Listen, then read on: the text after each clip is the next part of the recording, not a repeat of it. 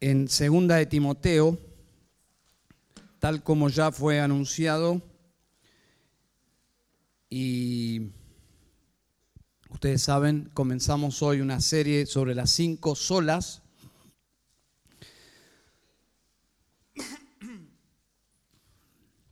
de la Reforma.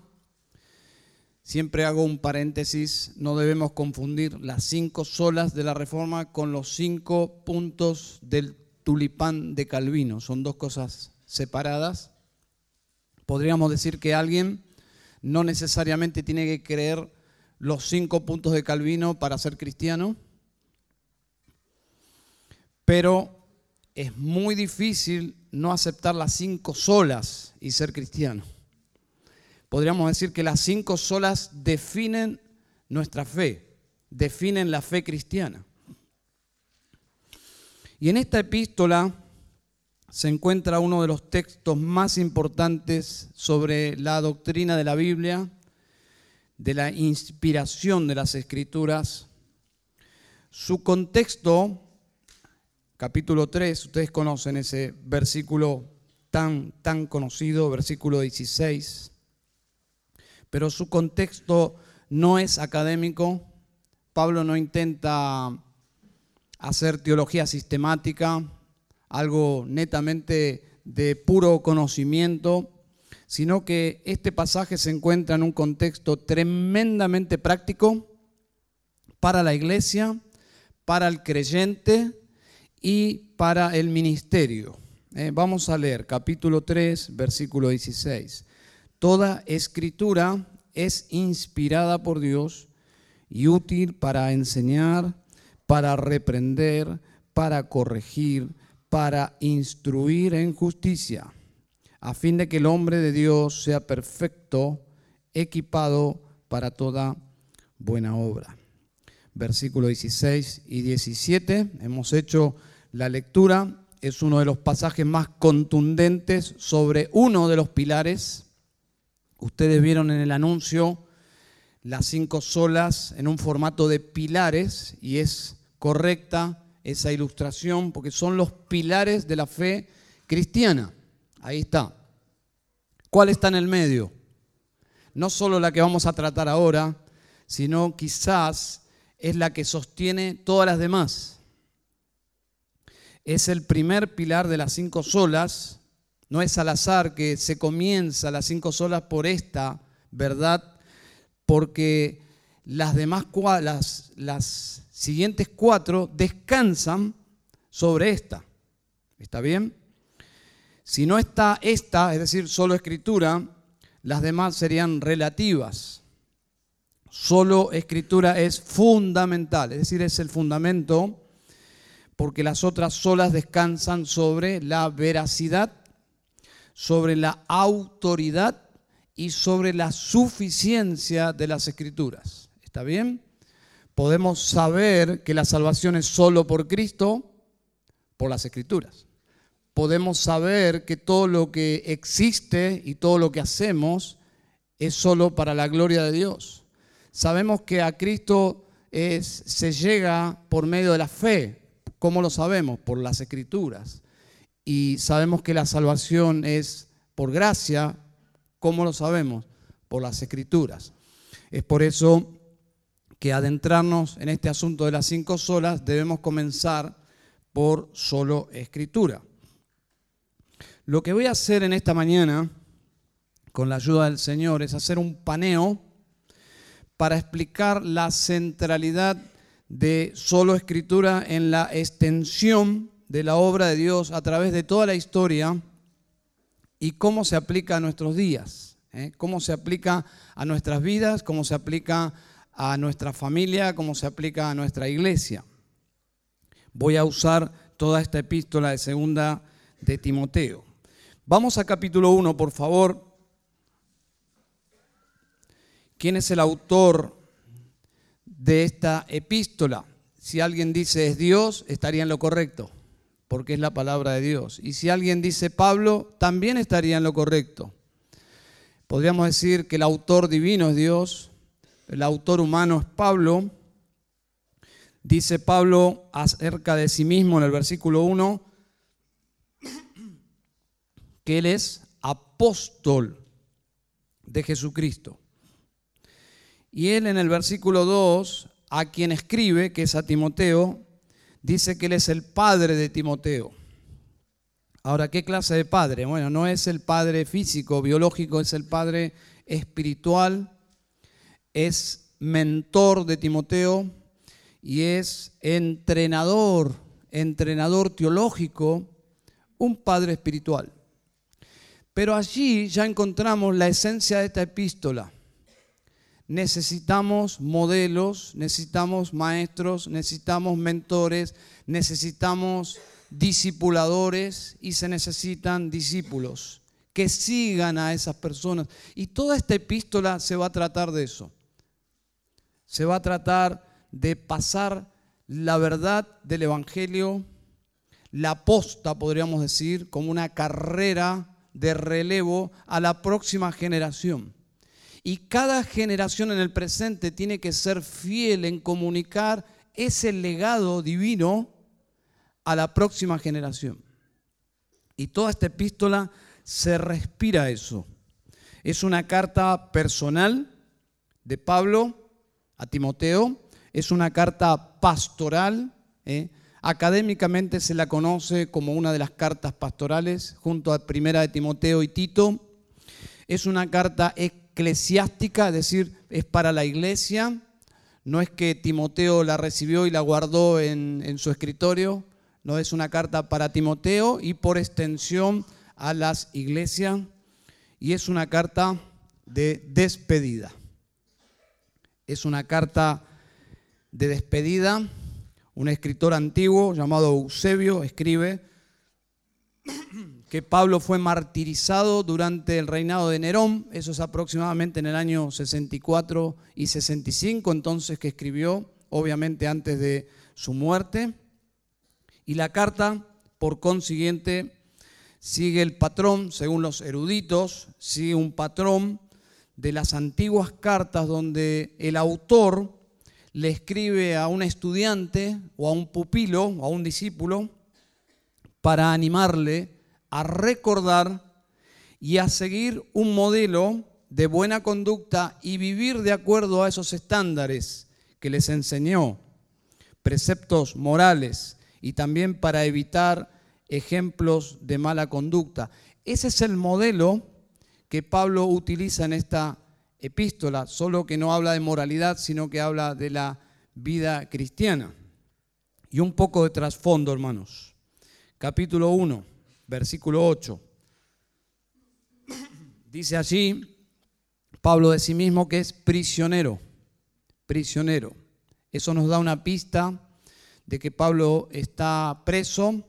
En el capítulo 1, versículo 16, habla de mis cadenas, que probablemente sean cadenas eh, literales, es decir, que estaba Pablo encadenado en prisión.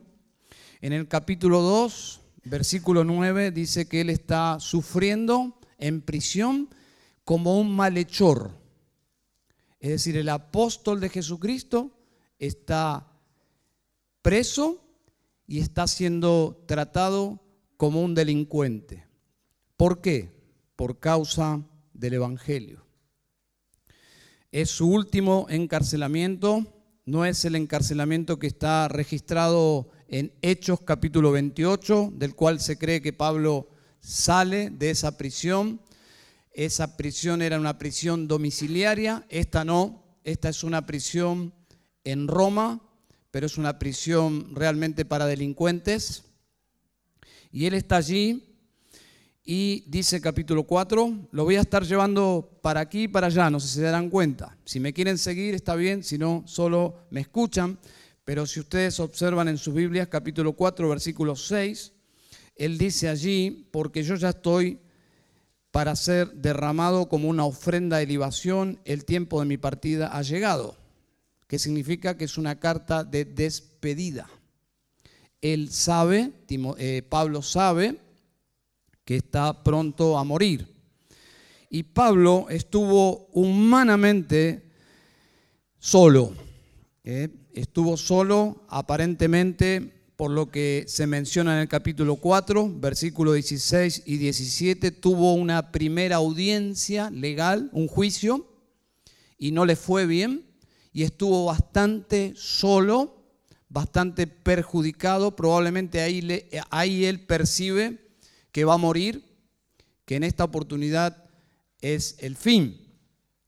Dice allí, en mi primera defensa nadie estuvo a mi lado, sino que todos me abandonaron, no, les sea, no se les tenga en cuenta, decir, no guarda rencor. ¿eh? Es muy fácil guardar rencor cuando los hombres no cumplen tus expectativas. Pablo está hablando de la iglesia, de sus hermanos, pero soberanamente Dios permitió que Pablo esté solo en su primera defensa por alguna razón. Bueno, la razón está en el versículo 17. Pero el Señor estuvo conmigo y me fortaleció. Entre paréntesis, cuando uno se siente solo, lo que debería, lo que deberíamos experimentar, más que eh, un camino de queja y de murmuración, y sería lo que Pablo nos enseña aquí, ¿no? Experimentar la presencia del Señor experimentar que el Señor estuvo allí. Y Pablo siente al Señor muy cerca, a pesar de que él estuvo rodeado de enemigos, que no le fue bien en la primera defensa, pero dice al Señor, no se les tenga en cuenta, es decir, él guarda su corazón.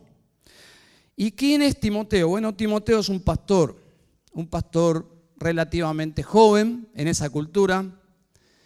Hoy hay pastores de 25 años. Yo conozco pastores muy jóvenes. Eh, la Biblia presenta a Timoteo como un pastor joven y uno se puede hacer una idea equivocada de que es un pastor muy jovencito, pero aproximadamente tenía 40 años. Así que era joven según esa cultura, entre 30 y 40 años, y él es un delegado apostólico, está en Asia Menor, exactamente en la ciudad de Éfeso, según los eruditos, donde él ha sido enviado por Pablo. Es decir, Pablo le pide a Timoteo que vaya a Éfeso. ¿Dónde, ¿Dónde dice eso? Bueno, en la primera epístola. En la primera epístola, capítulo 1, versículo 3. Dice, como te rogué al partir para Macedonia, que te quedaras en Éfeso para que instruyeras a algunos que no enseñaran doctrinas extrañas. Es decir, Pablo lo envió a Éfeso a hacer una tarea no fácil. Eh, a intentar eh, enderezar las iglesias que se estaban desviando de la doctrina. Y esta es la segunda carta y última carta de Pablo, no solo a Timoteo, sino la última carta de su ministerio. Esta es su carta de despedida, es una carta ministerial que tiene el propósito de equipar a quién? A su discípulo Timoteo animarlo en sus batallas personales, batallas personales y los desafíos de la iglesia del Señor. Esta iglesia Éfeso fue fundada en el segundo viaje misionero de Pablo. Eso lo encontramos en Hechos capítulo 18 y desarrolló allí Pablo un ministerio de tres años, es decir, hizo toda una sede ministerial y se produjo un avivamiento y toda Asia Menor escuchó el Evangelio. Así que es una ciudad importante, es una ciudad portuaria, es una ciudad muy idólatra. Es decir, la iglesia es un luminar, pero el, sector es muy pagano, muy oscuro. Allí se encontraba el templo a la diosa Diana, que era visitado de todos los lugares asistían para ver esa eh, maravilla. Es una de las siete maravillas del mundo antiguo, así que era una ciudad importante.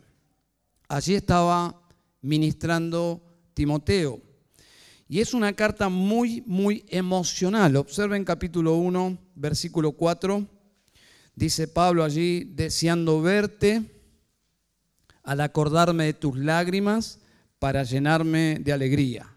Pueden observar ahí tres palabras que nos indican, en primer lugar, las emociones de Pablo. Hay un anhelo esa palabra deseando verte no es una simple palabra, es una palabra que expresa un deseo muy fuerte, como una nostalgia profunda de Pablo de querer ver a su amigo, a su discípulo Timoteo. Por otro lado, dice, al acordarme de tus lágrimas, es decir, está recordando una relación muy humilde que Pablo tuvo con Timoteo, seguramente lloraron juntos, entre paréntesis, si vas a servir al Señor, vas a llorar, y es mejor llorar con otros. ¿eh?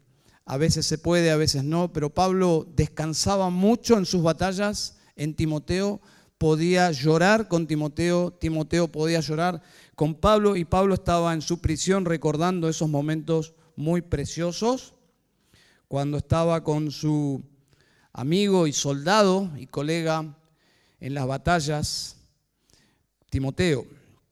Y luego dice, alegría también dice, para llenarme de alegría. Así que vemos ahí un contexto sumamente emocional y cuando lees esta carta podés percibir esa atmósfera que es muy emotiva y Pablo sensiblemente pide que su amigo le visite antes de que llegue el día de su muerte. ¿Dónde está eso? Capítulo 4, versículo 9. Pablo le pide, por favor, de todo corazón, a Dios seguramente en primer lugar, que le conceda ver a su amigo Timoteo. Y le insta a Timoteo a viajar para encontrarse con Pablo. Dice el versículo 9, procura venir a verme, ¿qué? Pronto. ¿Por qué? Porque no sabía Pablo cuánto tiempo le quedaba. Capítulo 4, versículo 21. Procura venir antes del invierno. ¿Por qué? No sabía si llegaría el invierno, pero por las dudas que Dios le extendiera la gracia y llegara al invierno, también le pide que pase por un lugar y le traiga un abrigo. En, Troas, dice, pasa por Troas, búscame la campera, podríamos decir nosotros, porque tenía frío. Así que es una carta donde muestra la humanidad de Pablo. ¿Cuál es su mensaje? Bueno, es una epístola exhortativa a tomar coraje. Timoteo tenía que tomar coraje para ministrar fielmente el Evangelio en tiempos peligrosos. Pablo no tiene dudas de la fe auténtica de Timoteo, capítulo 1, versículo 5, porque tengo presente la fe sincera que hay en ti. Así que no hay dudas. Claramente esa fe fue una fe influenciada por su mamá y por su abuela. Entonces, esa es, esa es la idea de toda la carta, de que abuelos padres, discipuladores, van a influenciar la vida de otros, pastores, ministros, obreros, miembros, tienen que influenciar la vida de otros para bien, obviamente, para bien. Y él habla allí de una fe sincera que hay en ti, que fue producto de una mentoría, de un amor práctico, que impactó en la vida de Timoteo desde pequeño. Su abuela y su mamá. Así que si hay madres aquí, si hay abuelas, tienen un rol muy especial en el discipulado, en la formación de las generaciones que vendrán para servir al Señor. Tiene presente Pablo también en el capítulo 1, versículo 6, el ministerio, el llamado de Dios a Timoteo. Dice, por lo cual te recuerdo que avives el fuego del don de Dios que hay en ti por la imposición de mis manos. Es decir, Dios llamó a Timoteo, Dios le mostró a Pablo que Timoteo era un, un hombre llamado por Dios y Pablo puso sus manos sobre Timoteo. El asunto que ahora Timoteo estaba tibio y es por eso que Pablo le dice, aviva el fuego aviva el fuego, porque tú eres un hombre llamado por Dios. Y el tema principal es este justamente, es la gran comisión, la comisión que no solo recibieron los pastores, sino todos nosotros hemos recibido una comisión para influenciar la vida de otros, para la formación espiritual, para la madurez de otros en la vida de la iglesia y la necesidad de entrenar obreros fieles para continuar con la obra de Dios cuando nosotros ya no estemos. Pues los pastores, los ministros no viven para siempre, tienen que, tienen que pensar a quiénes van a dejar. Que no es mi caso, porque yo soy muy joven y, y Ernesto también. Pero hay que pensar en esas cosas. Y Pablo llegó a ese momento de pensar seriamente que la muerte estaba cerca y está observando a Timoteo, pero no solo Pablo está observando a Timoteo, sino está observando a los nietos espirituales, a quienes Timoteo tenía que formar. Y luego va a pensar en los bisnietos espirituales. Es decir, Pablo tenía una visión muy interesante de la iglesia. ¿Dónde vemos eso? Vamos a capítulo 2.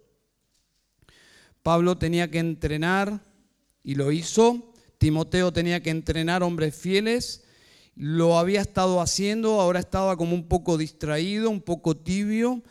Timoteo tenía que modelar para los discípulos una vida de fidelidad eh, integral, no solo en la doctrina tenemos que ser fieles, sino en la vida, en la práctica de esa doctrina. Observen, capítulo 2, versículo 1 al 3.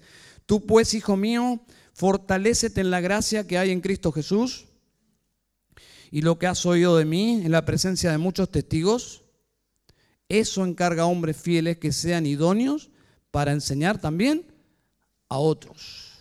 ¿Se dan cuenta? Es una carrera de relevo. Timoteo tiene que estar pensando en las próximas generaciones de discípulos. Identifica hombres fieles entrénalos para que ellos a la vez entrenen a otros y así la obra de Dios se extenderá en el tiempo.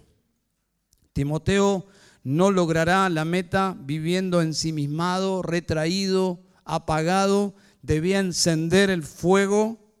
¿Por qué? Capítulo 1, versículos 7 y 8. Porque no nos ha dado Dios espíritu de cobardía no nos ha dado Dios espíritu de cobardía, sino de poder, de amor y de dominio propio. Por tanto, no te avergüences del testimonio de nuestro Señor. Es una carta muy humana, porque ¿cuántas veces nosotros nos avergonzamos? ¿Cuántas veces nosotros somos tímidos en nuestra fe, introvertidos, tenemos miedo? Bueno, Timoteo era como nosotros. Y necesitamos esta clase de exhortación. Por lo menos en la gracia de Dios recordar la clase de espíritu que eh, Dios ha puesto en nosotros. De ahí viene el poder. Recibiréis poder cuando haya venido sobre vosotros el Espíritu Santo. Por lo tanto, hay que volver a la fuente de poder para finalmente vencer el miedo, la vergüenza, el egoísmo. Así que palabras claves en esta epístola, avergonzarse, yo me identifico con eso, sufrir, padecer, aflicción, participar. Es una palabra clave en esta epístola, participar, porque, porque Timoteo estaba como, estaba corriendo, no estaba participando de qué, de las aflicciones ni que decir, entre paréntesis, de personas que ni participan del culto, así que imagínense de las aflicciones, mucho menos. O sea, congregarse es ABC. Bueno, aquí es mucho más profundo el compromiso, no es congregarse, es sufrir por el Evangelio. Es involucrarse, es llorar, es, es padecer, y para eso hay que participar, hay que meterse. Y Pablo está animando a que Timoteo no sea tímido. Diplomáticamente le está diciendo no seas cobarde, y todos lo somos. En nuestra humanidad. Y habiendo mencionado en la carta la infidelidad de algunos, menciona a varios que ya habían quedado fuera de la carrera. Al final de la carta agrega a otros. Y en medio de ese contexto de personas infieles, y Timoteo con el riesgo de ser uno más, Pablo le dice, no, vos no. Vos no, Timoteo. Vos no, Timoteo. Aviva el fuego, Timoteo. Y en un sentido, hermanos, permítame expresarles, en la bisagra de Hebreos capítulo 5 y el capítulo 6 hay una advertencia ahí que realmente nos debería llevar a pensar y a temer. De personas que terminan en la apostasía, pero la apostasía comienza cuando dejamos de crecer, cuando nos enfriamos, cuando no participamos. Y la advertencia es, tengan cuidado de que el próximo paso no sea apostasía. Es decir, la única forma de asegurarnos que estamos en Cristo es que estamos creciendo, de alguna forma.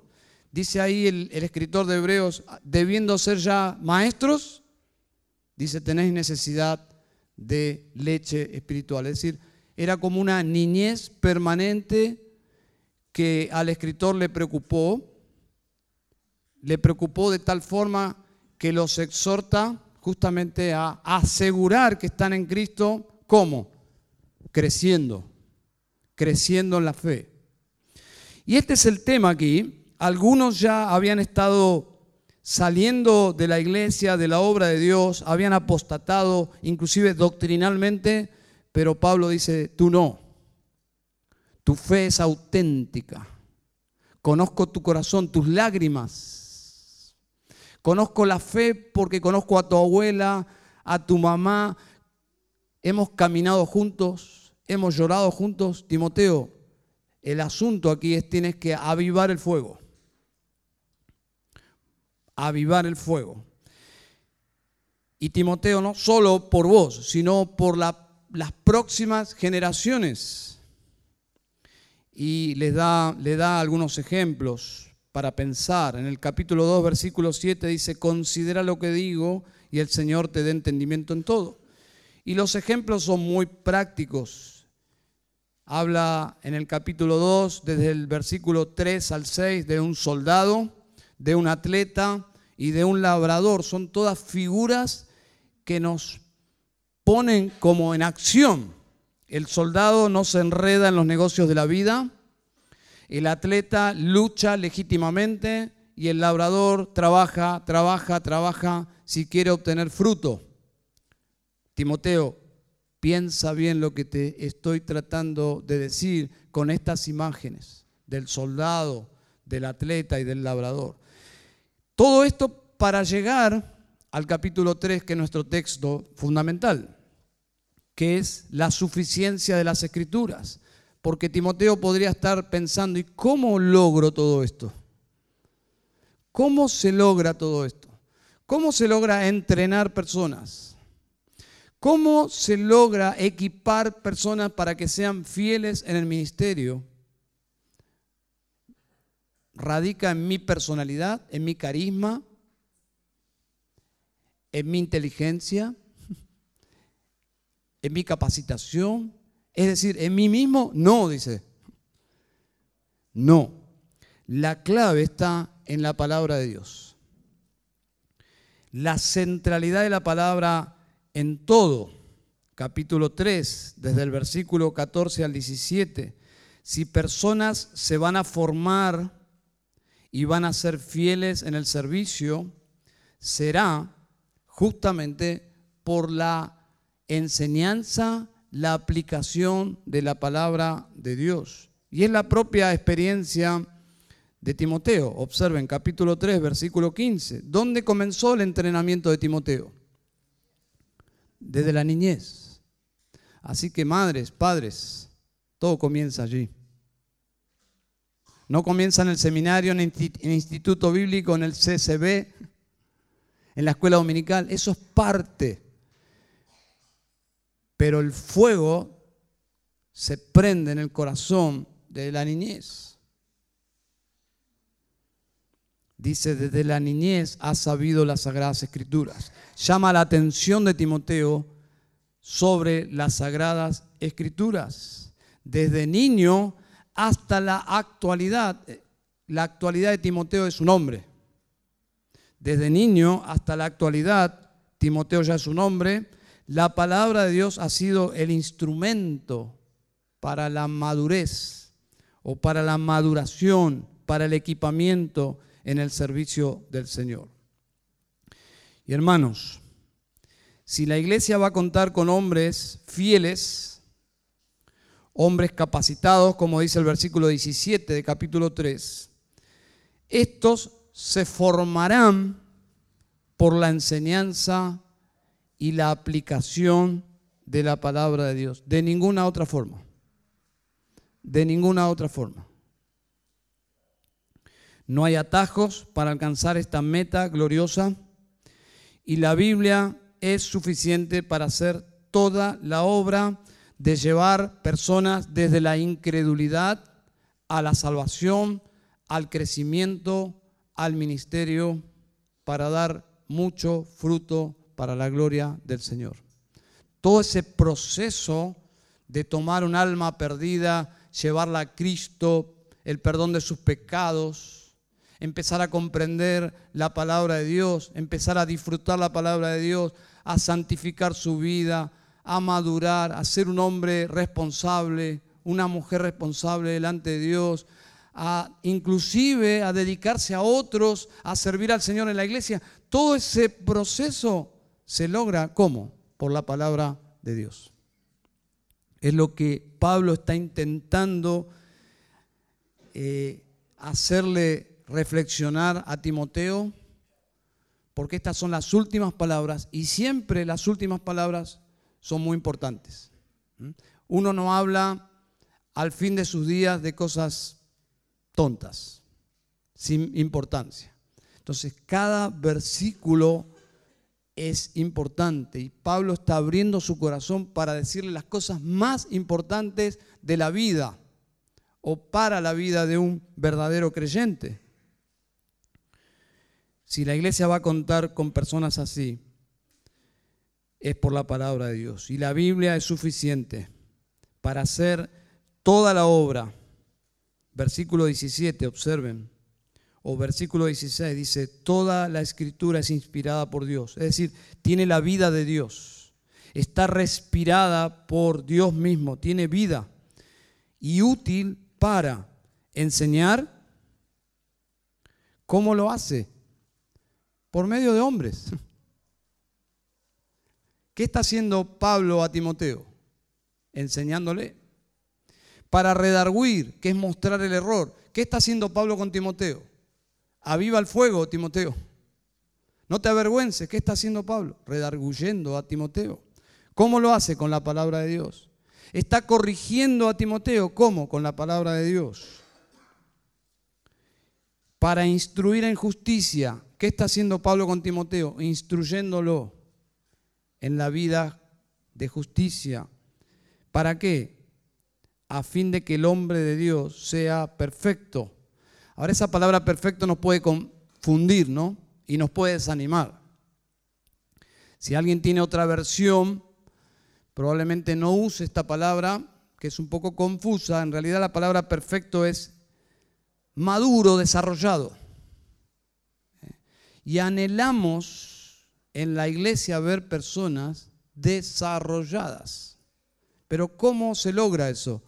Por la palabra de Dios. Tiempo en la palabra de Dios. Tiempo caminando con Cristo en obediencia a la palabra de Dios. Y, luego dice, enteramente preparado para toda buena obra. ¿De dónde sacamos personas a las cuales le podemos encargar con confianza tareas ministeriales, sabiendo que lo harán según la palabra de Dios y con fidelidad y que la tarea se va a cumplir. ¿De dónde salen esas personas en las cuales confiamos para que hagan la obra de Dios? Del entrenamiento de hombres. Del entrenamiento de hombres.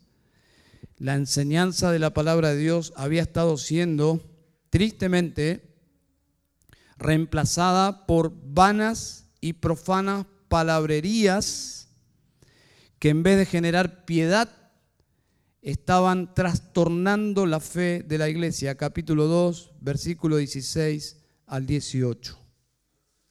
¿Cómo saber si estamos haciendo la obra de Dios o la obra del diablo? si estás haciendo la obra de Dios, vas a edificar a los santos, se van a animar a los santos a servir a Dios. Si estás haciendo la obra del diablo, la fe de personas van a ser trastornadas. Van a ser confundidos, van a ser desanimados. Cuidado. Por esa razón, la exhortación de capítulo 2, versículo 15. Procura con diligencia presentarte a Dios aprobado como obrero que no tiene de qué avergonzarse, que maneja con precisión la palabra de verdad. En, e, e, en, ese tiempo Pablo advirtió muchas personas ignorantes, muchas personas ignorantes, pero que se autopercibían doctores de la ley y que estaban usando mal la palabra de Dios para trastornar la fe de otros. Cuidado, hermanos. Cuidado. Los siervos de Dios usan la palabra de Dios para desarrollar personas para el ministerio, para equiparlos para toda buena obra. El fruto poderoso de la palabra de Dios aplicada en un corazón es personas animadas a servir a Dios en toda buena obra, conectada en amor con otros creyentes, alcanzando a los inconversos para Cristo en amor, en gracia, equipando a los nuevos para seguir a Cristo fielmente, para amarle de todo corazón. Esa es la obra de Dios. Es lo que Pablo había hecho en Timoteo. El fruto de un ministerio aprobado es que deberíamos dar a luz Timoteos. Hombres sencillos, con debilidades. La vida es muy compleja. Pero finalmente Timoteo sabemos que fue fiel. ¿Cómo sabemos que fue fiel? Bueno, ahora lo voy a mencionar. Así que hay un encargo, y voy concluyendo, capítulo 4. Si la Biblia hace todo esto, entonces, ¿qué deberíamos hacer? Capítulo 4, versículo 2. Si la Biblia y únicamente la Biblia produce hombres maduros, ¿qué deberíamos hacer? Capítulo 4, versículo 2. Predícala. No todos vamos a ser predicadores, pero todos podemos usar la palabra de Dios en la vida de otros. A Timoteo le dijo, predícala, predícala. No debes predicar ninguna otra cosa, solo la palabra de Dios en tiempos peligrosos, cuando los maestros infieles harán que la gente se aparte de la verdad y sigan fábulas. ¿Les suena como conocido eso?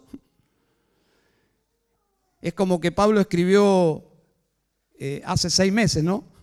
O un año. Es lo que ha estado pasando en toda la historia de la iglesia. Personas que se apartan de la verdad y van tras las fábulas. Y creo que los últimos tiempos que comenzaron con la primera venida de Cristo y terminará con la segunda venida de Cristo, son tiempos peligrosos porque los púlpitos están desprovistos de poder porque han amordazado a Dios, tomando la expresión de Donald Carson, han amordazado a Dios, han silenciado a Dios para que hombres usen los púlpitos simplemente para enseñar moralidad o ideas creativas reemplazando o tristemente combinando la Biblia con otras fuentes de autoridad como la psicología. Cuando mezclas la Biblia con la psicología, deja de ser la palabra de Dios. Porque es algo, es un yugo desigual. la Biblia y la única autoridad para la iglesia es la Biblia. Y solo la Biblia. Por eso, sola escritura. Eso define si una iglesia es cristiana o no. Solo escritura.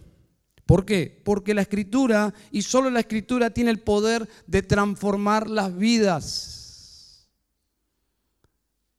Yo no necesité psicólogos para salir de la drogadicción.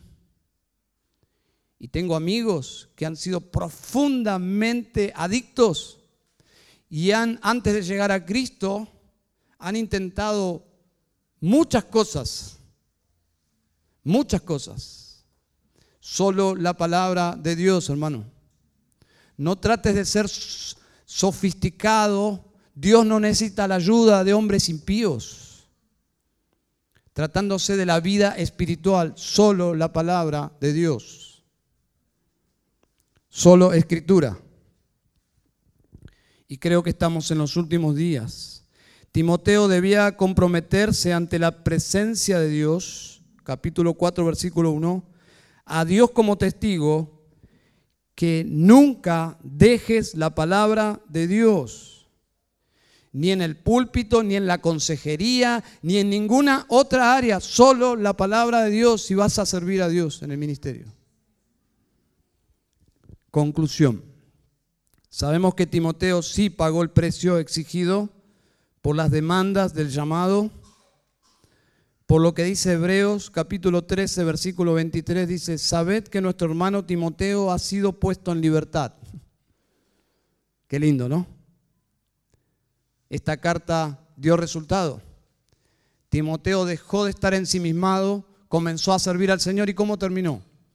Preso, a diferencia de Pablo, fue puesto en libertad, con el cual si viene pronto os he de ver, dice Hebreos. No sabemos quién es el autor, pero sabemos que Timoteo siguió las pisadas de Pablo, siguió las, pisadas de Cristo, y el Señor nos ayude a nosotros a seguir esas mismas pisadas. Porque humanamente, hermanos, ¿qué somos nosotros? Cobardes. Yo soy un cobarde. Y sospecho que si usted es hijo de Adán como yo, también lo es. Pero si el Espíritu de Dios nos ayuda, entonces sí podemos. Y no está incentivando, no es una charla motivacional.